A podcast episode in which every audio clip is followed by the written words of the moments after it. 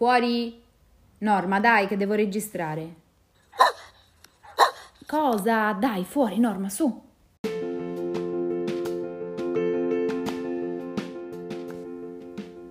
Salve e benvenuti a Fuori Norma, un podcast su disabilità, autismo, malattie croniche e fragilità sociale. Io sono Emanuela, un'insegnante, educatrice e attrice che ha anche la fortuna di essere disabile, autistica e fighissima, decisamente fuori norma. Se anche voi per qualunque motivo vi collocate al di fuori della media statistica o amate qualcuno che lo è, questo è il podcast che fa per voi. Ciao. Mi senti? Sì, tu? Sì, perfetto. Ok. Un attimo. Giro così. Mm, no, ho sbagliato. Posso anche rimanere verticale, anche se tu sei orizzontale, giusto? Sì, sì, assolutamente. Non, eh, registriamo solo l'audio, quindi eh, serve a me perché io ho bisogno anche di vedere in faccia le persone. Sì. Ok, il primo problema è presentarti perché io non lo so dire. Red Freak, Freak Dillo tu, come si dice? Red Freak Red Freak Perfetto. Ballerina professionista e persona autistica. Io però Sì. Terrei ad aggiungere che sei un attivista, perché io ti ho conosciuto così. Io ti seguo da agosto ed è capitato per caso perché io ho iniziato a seguire degli account in inglese di persone autistiche e ho- ad un certo punto ho visto un commento in italiano, sono impazzita, gli ho scritto subito a questa ragazza, gli ho scritto in privato, gli ho detto no, in un'altra italiana, che meraviglia! E gli ho chiesto consiglio di altri account di persone italiane autistiche da seguire perché non, non ne conoscevo nessuno, per me era tutto nuovo.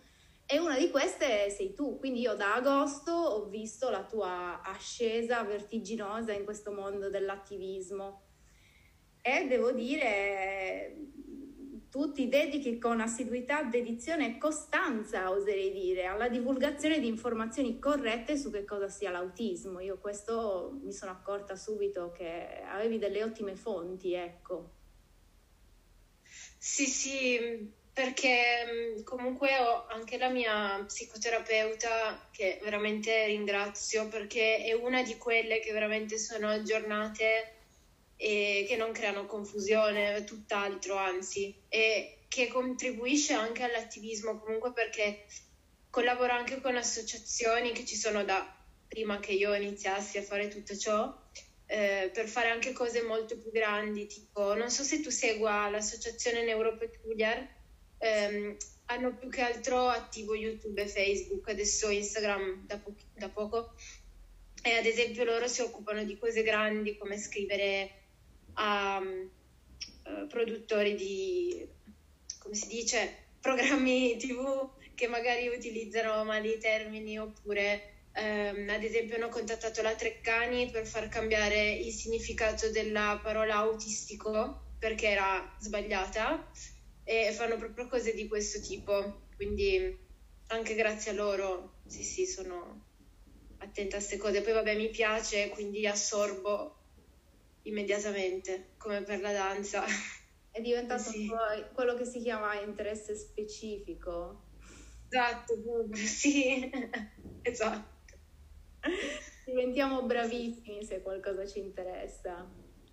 Sì, sì. Eh, questo però è come io ho conosciuto il tuo lavoro. Tu invece com'è che sei diventata attivista? Grazie a questa psicologa o era una cosa che hai sentito per esperienza tua personale?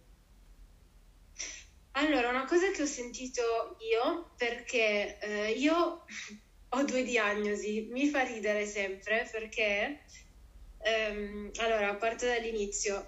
Io appena ricevuto la diagnosi, quindi ho concluso il percorso diagnostico, ho avuto una risposta, mi sentivo libera, dicevo che bello, finalmente so tutto, perché facevo così, perché mi è successo questo, mi è successo quest'altro e ho deciso di dirlo alle poche persone che avevo vicine, che consideravo quasi amiche o amiche, perché io con il termine amicizia ho un bel po' di difficoltà comunque. Il fatto è che la maggioranza di loro non l'ha preso bene, alcune mi hanno mandato a quel paese, eh, altri mi hanno bloccato sui social, un disastro. Io comunque ho deciso di fare un video, mm, ma dopo pochissimi giorni, perché ehm, ho pensato subito a tutte quelle persone che si trovavano nella mia situazione, dato che io sono stata e sto male, perché sto combattendo tuttora contro una depressione terribile, eh, non che ci sia una depressione non terribile, vabbè, e comunque la depressione fa schifo. Ehm, ho pensato quante persone autistiche non sanno di esserlo, utilizzano male la propria testa, si ammalano eh, mentalmente, eh, vivono stati d'ansia assurdi a causa del non capire perché eh, fanno certe cose, eccetera, eccetera. E ho detto io faccio un video, devo informare la gente e in più volevo anche informare le persone che mi seguivano come danzatrice, ballerina, coreografa, quello che è, eh, de- della serie. Tante volte quando ho collaborato con altri ballerini e ballerine eh, mi hanno sempre detto ma fai delle cose strane quando smetti di ballare, con noi non fai le cose che facciamo noi tra di noi, eh, ma perché fai così, perché a volte non parli. Ok, questa è la risposta, ma ovviamente la maggioranza non ha capito subito. Quindi dopo aver pubblicato questo video ho detto io lo lascio su, sui social, l'avevo messo ovunque e avevo visto che stava già aiutando tanta gente perché tanta gente da quel video aveva iniziato a chiedermi eh, ma come hai fatto a scoprirlo, eh, come, da, da, chi posso andare perché a me dicevano sempre non puoi essere eh, una persona autistica perché non ho disabilità cognitiva, mi dicevano queste persone, dicevo certo perché tanti non sono aggiornati e ti vietano la diagnosi, questo è un problema. Quindi più vedevo che il video veniva condiviso, più vedevo i messaggi che mi arrivavano, più stavo male a causa delle persone del mio ambiente che mi hanno abbandonata, eliminata, ho perso dei lavori, ma lasciamo perdere nell'ambito danza. Eh, più però dicevo, cavolo, ma io sto facendo la cosa giusta. Devo solo trovare il modo di farlo serenamente perché c'è stato un periodo in cui poi scrivevo post ma erano sempre arrabbiati eh, perché ehm, volevo che arrivassero a quelle persone che mi avevano fatto del male, perché non volevano capire e non vogliono capire.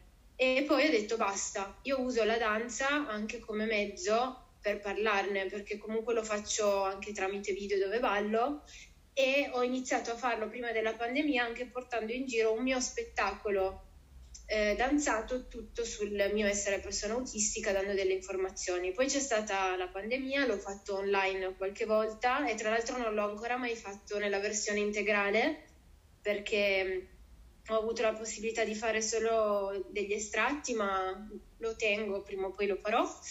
E, e quindi poi anche grazie, tra virgolette, alla pandemia, dato che io nella solitudine comunque sto meglio, ragiono meglio e lavoro meglio, eh, ho detto non posso fare lo spettacolo, eh, ok, oltre a fare l'estratto online, prendo dei pezzi e creo dei piccoli video informativi dove magari aggiungo qualche scritta, eccetera. E poi da lì delle persone che mi scrivevano hanno iniziato a ringraziarmi per il mio attivismo. E io dicevo, ah, ma quindi sto facendo attivismo. io... e allora poi... a dirti, ah, tu sei un attivista, sappilo. E allora da lì ho iniziato a, a, a dirmi sì, è quello che sto facendo effettivamente, inconsapevolmente e eh, voglio farlo ancora di più. E quindi ho continuato e, e da lì è partito tutto. Ecco. Ah, è vero, non ho spiegato la cosa delle due diagnosi che l'ho lasciata sospesa all'inizio che dopo che mh, tante persone si sono, tante tra le poche, si sono allontanate da me, mi hanno anche fatto tanto cyberbullismo, lasciamo veramente stare, ho avuto dei momenti in cui io ovviamente ero convintissima e sicurissima di essere una persona autistica, ma le loro parole mi risuonavano talmente tanto in testa eh, che avevo paura che avessero sbagliato. Allora sono andata da un'altra persona ho rifatto tutto e inoltre questa persona che è l'attuale psicoterapeuta che ho deciso di seguire anche per altro, che ovviamente non è, mm, come dico sempre, non è per la terapia per l'autismo, perché non c'è una terapia per l'autismo, ci sono terapie per persone autistiche per vari motivi per i quali possono aver bisogno. E tipo adesso per me la depressione o il fatto che io debba essere più consapevole di alcune cose eh, e tanto altro. E mh, mm, grazie a lei ho approfondito un sacco di aspetti che non avevo toccato con l'altra psicoterapeuta e, e poi appunto scoprendo che anche lei collabora con associazioni di autistici e autistiche che fanno attivismo, eh, anche quella è stata una spinta in più, però io già lo facevo, eh, solo che ehm, io so che posso anche contare su di lei per altre cose come informazioni eccetera e quindi niente io poi ho rifatto tutto il percorso e ho avuto un'altra diagnosi quindi sono super un'altra diagnosi uguale alla prima però sì. eh, vabbè. Attraverso che mh, sistemi sei stata diagnosticata? Che test hai fatto? Che cosa ti hanno fatto? Allora, io ho fatto il, il classico test che, che, si fa dove ci sono le quattro risposte, le quattro opzioni di risposta. E poi quello che posso dire che con la seconda persona ha, con la quale ho intrapreso il percorso eh, che è stato utile è stato proprio approfondire tantissimi aspetti, l'osservazione di alcuni comportamenti in alcune situazioni anche della mia vita o il fatto che ci sia stato il contatto con uno dei miei genitori, eh, quindi analizzando anche alcune cose della mia infanzia che si ricordavano, eh, poi anche il valutare l'aspetto legato al, diciamo, non confondere l'essere persona autistica con alcuni disturbi, perché ci sono tante persone che magari sospettano di essere autistiche poi magari sono borderline per dire, perché ci sono delle cose in comune, ma poi ovviamente c'è una grande differenza.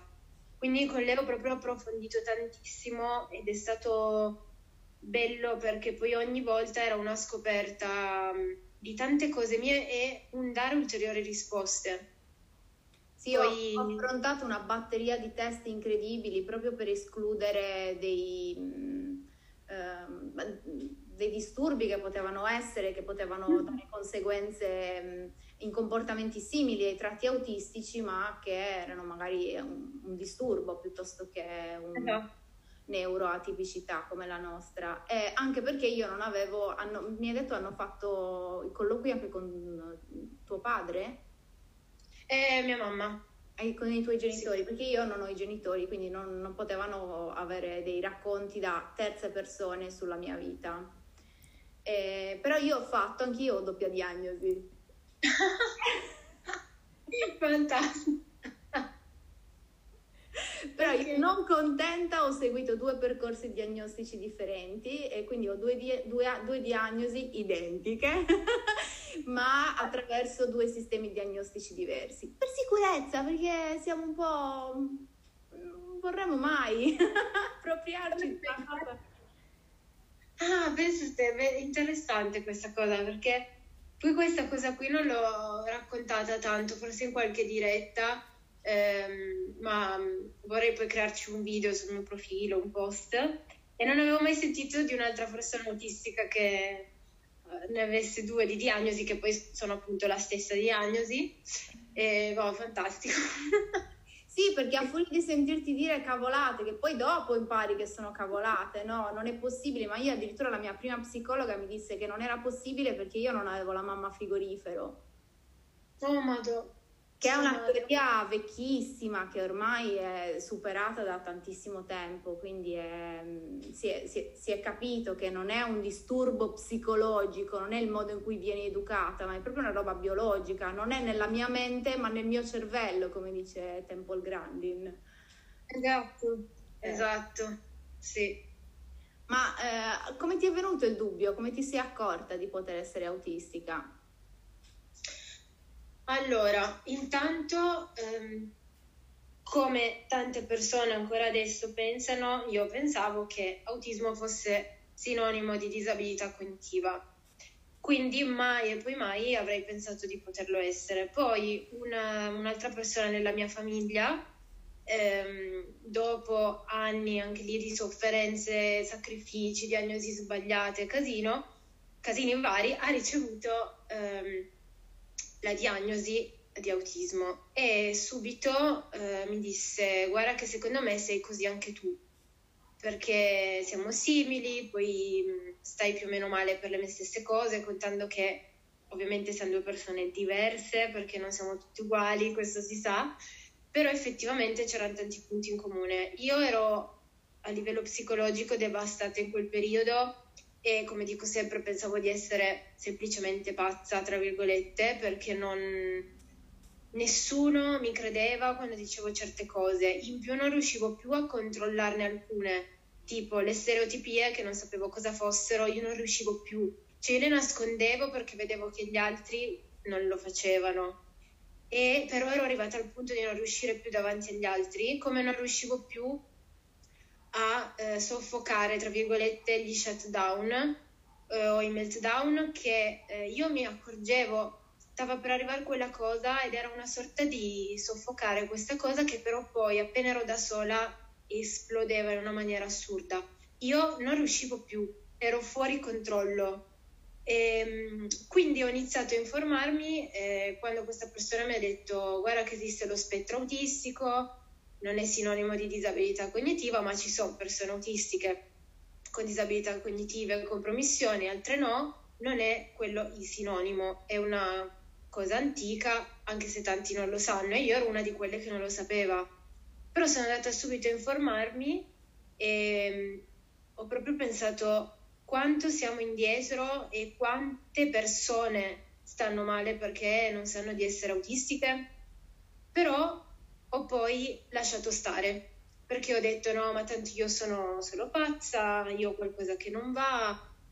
Poi sono arrivata proprio al limite, limite, limite, non ce la facevo più, ho fatto anche cose brutte, orribili. Um, e quindi ho detto, vabbè, vado a, a fare questo percorso, al massimo scoprirò di avere qualcosa di, di grave nel cervello. Io proprio ero convinta di, di, questo, di avere qualcosa che non funzionasse, di essere rotta, come proprio dicono tante persone autistiche di sentirsi. E poi vabbè, le caratteristiche che avevo rivisto nei classici elenchi che vengono un po' definiti come deficit è invece una cosa che tanti attivisti e attiviste cercano di fare, proprio cercare di togliere un po' questa cosa. Non è che perché noi non facciamo le cose come le persone neurotipiche abbiamo dei deficit, perché allora le persone neurotipiche hanno dei deficit se paragonate a noi. Semplicemente sono caratteristiche diverse. perché è così. Se io non, io tendo a non guardare eh, negli occhi quando parlo a qualcuno o più che altro quando qualcuno mi parla, che poi ci sono persone autistiche che lo fanno più di me e persone autistiche che non lo fanno, ad esempio, ehm, non è un deficit che io ho rispetto alle persone neurotipiche, perché allora le persone neurotipiche hanno un deficit nel non riuscire ad ascoltare bene se guardano il muro mentre qualcuno parla, cioè bisognerebbe un po' entrare in, questa, in quest'ottica, così magari sparirebbero anche alcune terapie un po', un po' Da no, diciamolo, ce ne sono tante. Infatti a me ha colpito il fatto che tu fossi così ben informata, nel senso che le tue fonti fossero attendibili, perché purtroppo eh, c'è una grande diffusione di eh, informazioni errate, sia, ma io mi metto nei, nei, panni di genitori che non, nel mare magnum delle possibilità e delle offerte come fanno ad orientarsi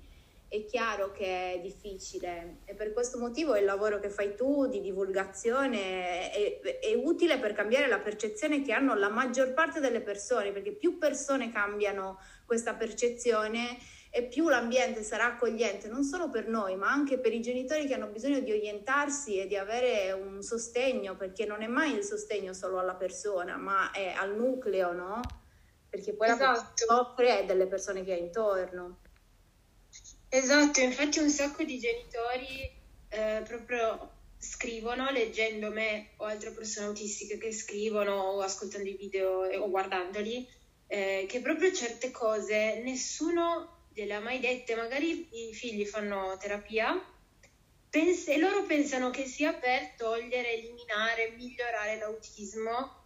Eh, cioè, non è così, non è quello, però nessuno glielo spiega perché si dice ok, tuo figlio, magari usando anche il verbo avere, che secondo me confonde tanto, ha l'autismo, quindi pensi di conseguenza che sia un qualcosa da, da, togliere, tipo una mente neurotipica che ha qualcosa di aggiunto, no? che non va bene, da togliere, da aggiustare, da migliorare, e seguici, però in realtà non, non, si spiega niente. Vieni, portalo a fare terapia, facciamo così così perché? Perché deve guardare negli occhi, perché deve fare questo. No, per fortuna ci sono terapie che intanto si ricordano che ogni persona autistica è diversa dall'altra, quindi valutano l'individuo. Sanno che funziona tendenzialmente in un modo, però ha le sue necessità da persona autistica, perché ovviamente se fosse seguita da una persona, tra virgolette, specializzata in persone neurotipiche, probabilmente farebbe cose non funzionali per la persona autistica. E ehm, quindi è, questo che non, non, si capisce quando si dice eh, è una terapia per l'autismo. No, devono, cioè sono ed esistono per fortuna terapie eh, che possono servire alla persona autistica, quindi persone che conoscono il funzionamento autistico, per vari motivi, per le necessità di quella persona autistica. Cioè non siamo tutti uguali da addestrare o cose del genere. E tanti genitori... Mi sembrava una banalità, quando io leggevo, quando hai conosciuto una persona autistica, hai conosciuto una persona autistica, a me sembrava una roba banalissima, perché non è che i neurotipici sono tutti uguali. Cioè, per me basta che tu mi dici quando hai conosciuto una persona, hai conosciuto una persona, cioè rimane questo, non è che siccome è autistica la, il discorso cambia. Se hai conosciuto una persona autistica, hai conosciuto una persona e quindi è diversa da tutte le altre persone magari ha dei tratti in comune con gli altri autistici, esattamente come i neurotipici hanno dei tratti in comune fra di loro, precisamente. A me questa cosa all'inizio mi ha, mm, eh, mi ha disorientato, proprio per come dicevi tu, no? Perché il punto di vista, l'osservazione è sempre neurotipica. È chiaro che i criteri sono stati scritti da persone neurotipiche che hanno una gerarchia anche di competenze, di capacità, di priorità, eh, un'attenzione neurotipica, perché io per me è, è, stranissimo, è come vivere in un mondo in cui tutti hanno un disturbo dell'attenzione. Poi però a 40 anni mi sono resa conto che sono io che ho l'iperfocus, non sono loro che hanno un disturbo dell'attenzione. Questa è una cosa che mi ha... è stata esatto. per me. Esatto, come io pensavo sempre, eh, come sono strani questi, e esatto. poi però mi accorgevo di essere io, tra virgolette, in minoranza, che poi veramente chissà quanti siamo e tanti non lo sanno. Cioè... Sì. sì, tantissimi, infatti. Ehm, senti, avrei un'altra domanda, una domanda scomoda. per molte persone è una domanda scomoda. Però sai, io non me ne accorgo, quindi le faccio lo stesso. Che rapporto hai con il termine sindrome di Asperger? Sì, non è scomoda, mi piace. Allora, allora, a me non piace perché secondo me confonde le idee. Eh, perché sarebbe come trovare un termine diverso per definire le persone neurotipiche eh, che non hanno disabilità cognitive, compromissioni o difficoltà. Quindi dare un altro termine a queste persone neurotipiche, un altro nome, indicarle diversamente e far capire che in realtà eh, sono migliori, che sono tendenzialmente dei geni, poi chissà perché per forza è uscita fuori questa cosa, ehm, e che hanno eh, per forza di cose non possono avere eh, bisogno di ehm, aiuto per, per, qualcosa che magari l'ambiente non, non è favorevole nei loro confronti. Spero che la frase sia decente. Ehm, quindi, infatti, quando mh, mm, viene detto, ah, ma tu sei Asperger, che tra l'altro appunto io non lo utilizzo, non lo utilizzo come termine, anche perché non è più scritto nei manuali, quindi non, non c'è, boh, basta. E, e, non capisco gli specialisti che ancora lo scrivono nelle diagnosi e, e poi magari la persona autistica stessa eh, dice, eh vabbè ma io sono solo Asperger, sono solo un po' autistico. Cioè si crea un sacco di confusione che poi la persona stessa o chi sta attorno eh, non si rende conto del fatto che invece la persona autistica eh, ha comunque eh, le stesse necessità che ha un'altra persona autistica.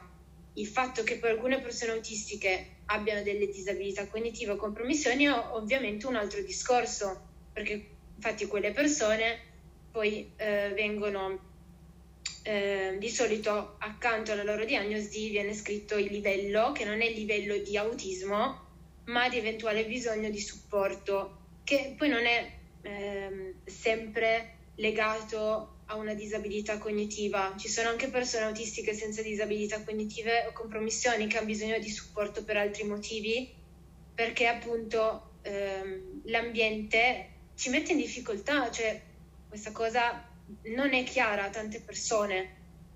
Eh, proprio perché eh, funzioniamo in modo diverso dalla media in un mondo dove eh, le regole sono state create per le persone definite neurotipiche. Utilizzando il termine sindrome di Asperger, sembra che le persone autistiche come noi non abbiano alcuni bisogni e necessità fondamentali che hanno tutte le persone autistiche. Tendenzialmente mi sembra questo. Poi sono consapevole del fatto che ci siano persone autistiche che eh, si sentono rappresentate da questo termine, ma siano ben consapevoli eh, di quel che vuol dire spettro autistico e tutto il resto. Quindi quella è una scelta assolutamente. Per me è proprio una cosa legata all'informazione e alla consapevolezza nella società. Ecco, è proprio più questo. Io mi sono accorta eh, che la parola autistica mi rappresentava molto di più nel momento in cui ho iniziato a fare dei corsi, perché io sono anche insegnante di sostegno, nel momento in cui ho iniziato fare, a fare dei corsi sull'autismo non verbale. Mm-hmm. E lì io mi sono accorta che la base di funzionamento è la stessa, a livello sensoriale, a livello di uh, indirizzare l'attenzione in un modo diverso dai neurotipici e lì veramente mi è sembrato che la divisione o il termine Asperger servisse a in qualche modo prendere le distanze nei confronti di un termine che è eccessivamente stigmatizzato. E per questo motivo l'utilizzo del termine autistico, la destigmatizzazione di questo uso, secondo me è importante perché io ci vedo della sofferenza dietro la scelta di questo termine Asperger. Mm, prendere le distanze da qualcosa che fa soffrire e fa soffrire perché intorno c'è ancora tanto stigma e tante persone che come è successo a te storcono il naso, prendono le distanze e, e non ti fanno neanche lavorare perché tu mi hai detto no sbaglio tu, con la tua professione tu hai avuto delle conseguenze anche a livello professionale per questo tuo outing. Sì all'inizio sì eh, ho proprio visto come, allora, dato che i contatti arrivavano dai social anche prima della pandemia, perché magari io andavo a un evento dove ero ospite e qualcuno mi vedeva lì, non mi veniva a parlare sul momento, ma magari andava a guardarsi i miei video sui social per vedere un po', oltre a quei minuti in cui mi avessi a ballare sul momento, la mia esperienza e poi magari mi scrivevano lì. Proprio gente che ha smesso di seguirmi, persone che magari collaboravano con me da tanto in eventi vari o io collaboravo con loro, eh, persone che sono sparite dal nulla. C'è anche stato un altro lato che non mi è piaciuto tanto eh, poco dopo, poi si è trovato un equilibrio per fortuna, è stato tutto in due mesi di boom quando ho fatto uscire quel video. E c'è stato chi mi ha contattato della serie, ah chiamiamo questa che ora parla di questa cosa che va di moda, così viene più gente. E me ne sono accorta perché erano persone che al contrario prima non mi avevano mai considerata nell'ambiente. E quindi eh, lì poi c'è stata anche la... cioè ho rifiutato delle cose perché lo avevo capito.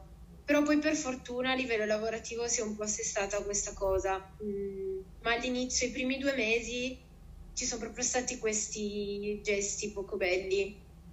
Eh, sì, poi anzi adesso, ma come ad esempio, ora che sono stata intervistata da fanpage, eh, poi mi ha dedicato un video anche la pagina Oga che è molto seguita. Eh, tanti colleghi e colleghe hanno iniziato a capire che ho fatto qualcosa di utile, mentre prima erano rimasti muti o distanti, cioè sempre lì però non sapevano come comportarsi, si erano un po' allontanati.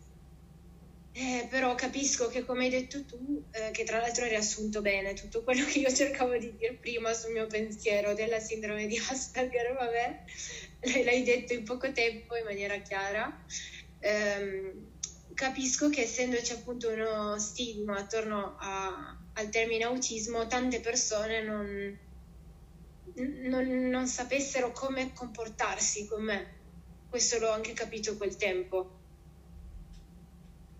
Io sono particolarmente allenata perché io ho anche una disabilità, mi devo sempre spiegare che ho una disabilità che non ha niente a che fare con il mio autismo, che è un'altra disabilità, però ho a che fare con persone che prendono le distanze perché hanno il disagio nei confronti della disabilità e quindi non sanno bene. È più facile non ricevere un commento che ricevere un commento inappropriato perché la gente non sa cosa dire, non sa come comportarsi e allora è più, più semplice prendere le distanze, semplicemente. Quindi questo però contribuisce all'isolamento.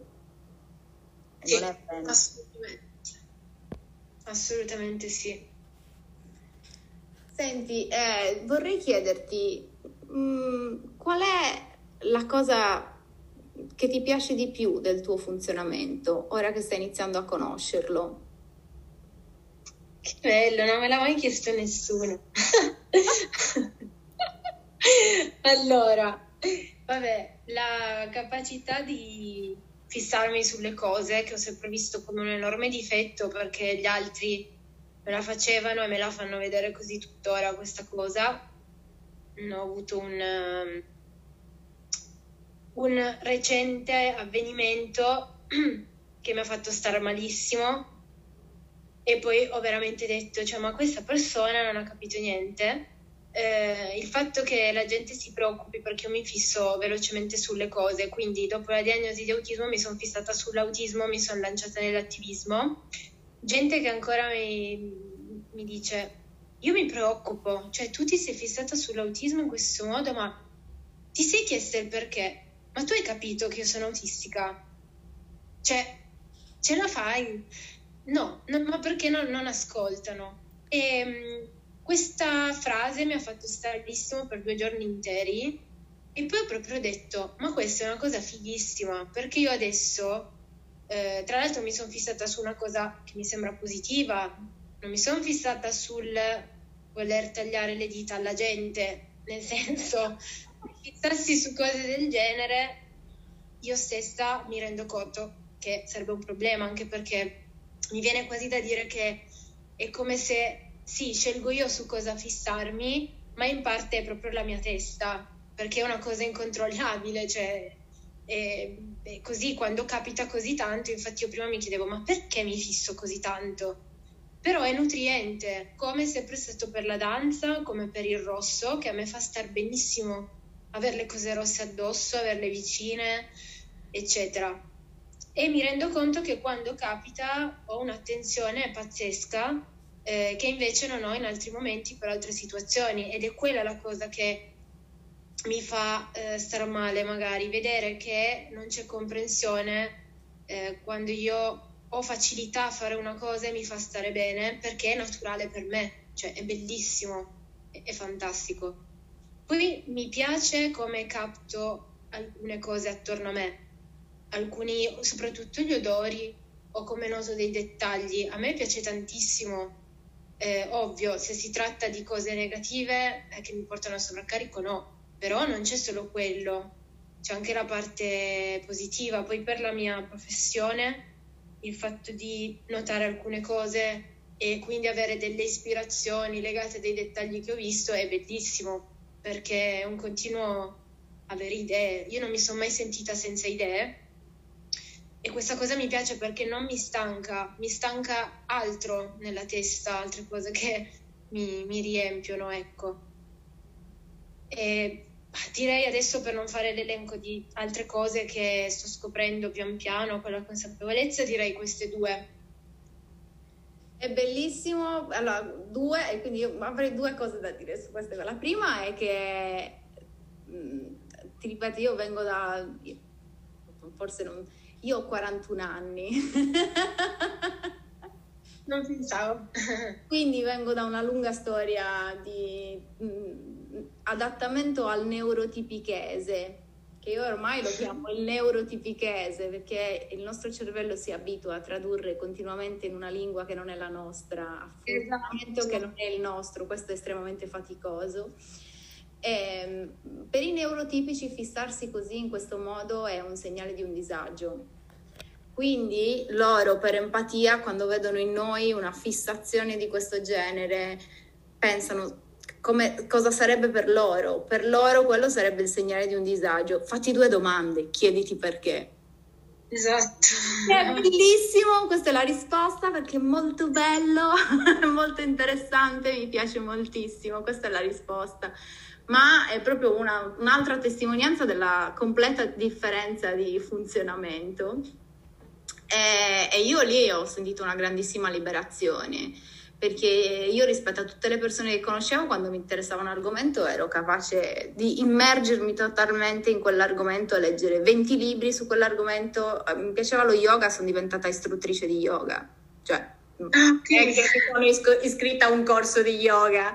Sono diventata istruttrice, ho fatto 16 giorni di ritiro yoga in mezzo alle montagne, ho fatto queste robe.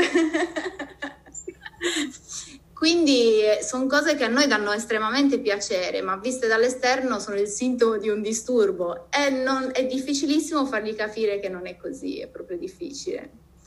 Esatto. L'osservazione è quella sui colori, perché anche questa è una elaborazione culturale, eh, i neurotipici non ci pensano mai. Il significato dei colori è un'elaborazione culturale di un sistema percettivo che è neurotipico mentre per gli autistici i colori hanno tutto un altro significato e tutto un altro effetto. Questa cosa del rosso a me ha colpito moltissimo. Il rosso a te ti mette pace, ti mette... cosa come ti fa sentire? Io dico sempre che il rosso mi fa provare tutto e mi rilassa anche. E quando invece il rosso viene descritto come colore che, che agita e basta. Eh, ad esempio, io spesso mi innervosisco se c'è dell'azzurro e io so che invece rilassa. A me fa proprio venire il nervoso, lo percepisco così. E ovviamente mi hanno sempre detto che boh, c'era qualcosa che non andava perché invece rilassa, ma se a me non rilassa, lo dico io che lo percepisco così. E, mi fa proprio sentire a mio agio e ogni volta che lo osservo, dato che non è mai identico su tutti gli oggetti, perché ci sono sfumature, mi dà idee. Cioè io ogni volta che guardo il rosso ho idee di cose, perché poi io collego tutta la danza per spettacoli video. Ah ok, quella musica, questo rosso mi fa venire in mente quella musica, ok, dopo devo fare un freestyle su quello, dopo ok, potrei creare una coreografia, potrei provare a fare quello spettacolo con questo titolo. E, e, e cioè il rosso è t- tantissime cose per me. E, lo, per anni io ho voluto tirarlo fuori così tanto, ma avevo paura di quello che avrebbero detto le persone, che strano, perché già lo vedevo per altre cose. E ho tardato un sacco a far vedere questa cosa del rosso perché ho iniziato intorno ai 19 anni. Eh, e pensa la, cioè quando ci penso ma l'ho fatto per tante altre cose eh, quanto mi volevo male eh, dato che il rosso voleva sempre essere più evidente nella mia vita perché io volevo tutto rosso eh, però dicevo no non farlo vedere tanto perché poi la gente non capirà avevo iniziato poco prima dei 19 anni a provare a vestirmi, a mettere cose fucsia, che è il colore che io odio. per, come tipo una terapia d'urto per togliermi la, la cosa del rosso.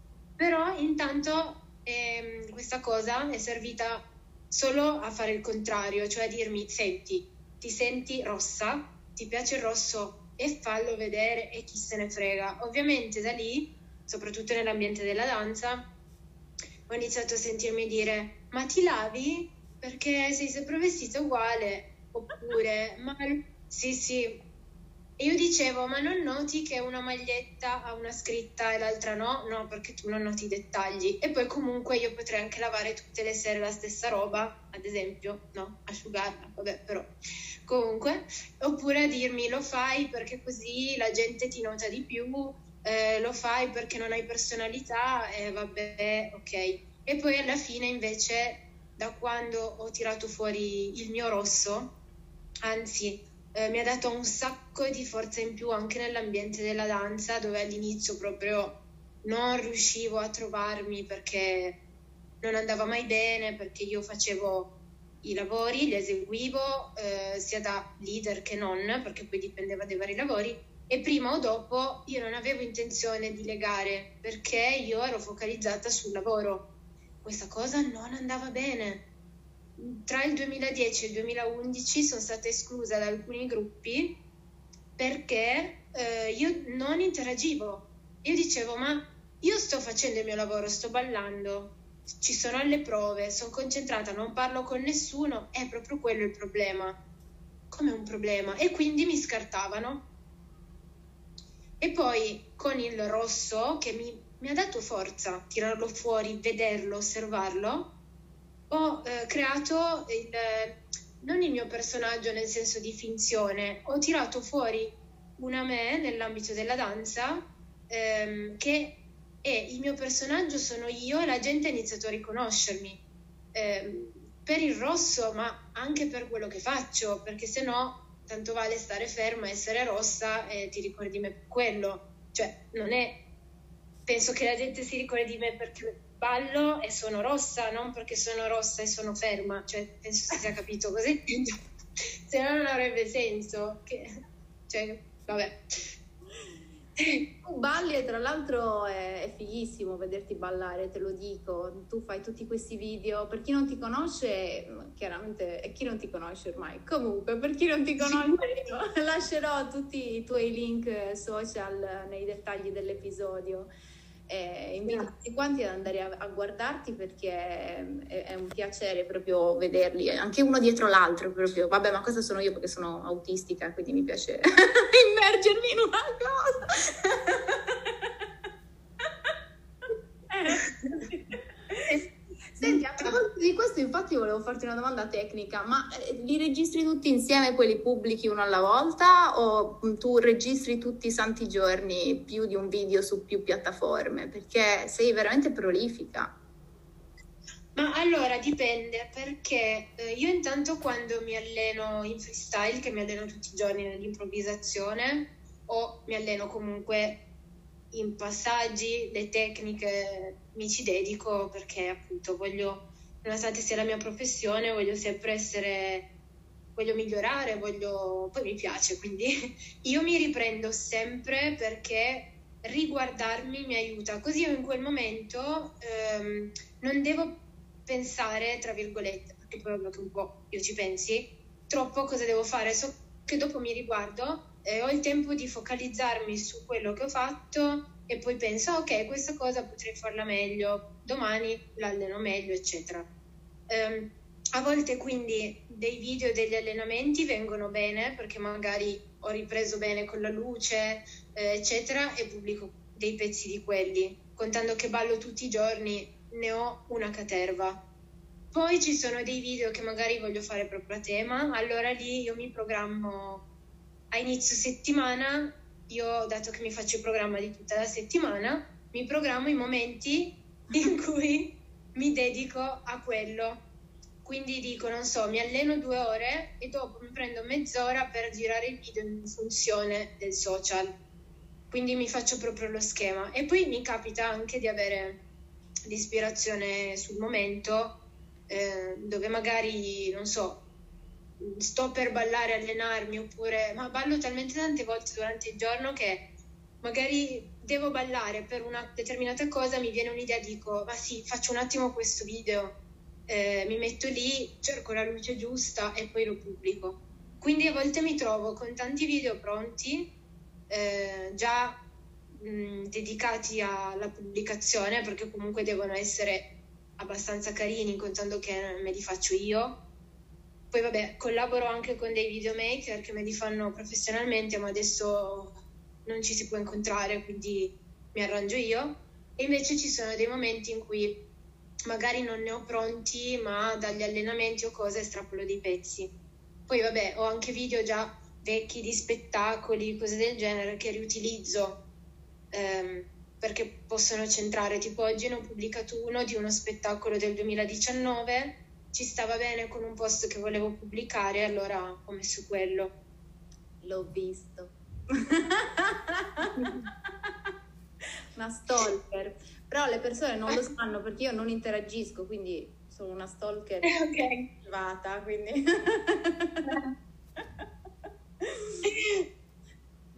Senti, io starei qui a parlare con te per ore perché veramente per me parlare con le persone autistiche è tutta un'altra vita che parlare con le persone neurotipiche, realmente è molto meno faticoso. Ma ti saluterei qui. Eh, eh, non so, vuoi aggiungere qualcosa? C'è qualcosa che ti piacerebbe aggiungere? Sì, allora, nel 2021 c'è ancora troppa, poca, anche se forse non si dice, ma vabbè, consapevolezza dell'autismo nella società e quindi eh, è importante che si arrivi ad avere consapevolezza e conoscenza ascoltate le persone autistiche che vogliono e possono raccontarsi, perché è importante. Grazie di essere stata ospite a questa puntata di Fuori Norma. Io ti auguro un buon weekend e buon lavoro con tutto il tuo attivismo, con la danza. Io so che insegni anche, vero? Sì, sì, esatto, insegno anche. Mm-mm. In bocca al lupo per tutto. Viva il lupo e grazie a te per eh, questa opportunità.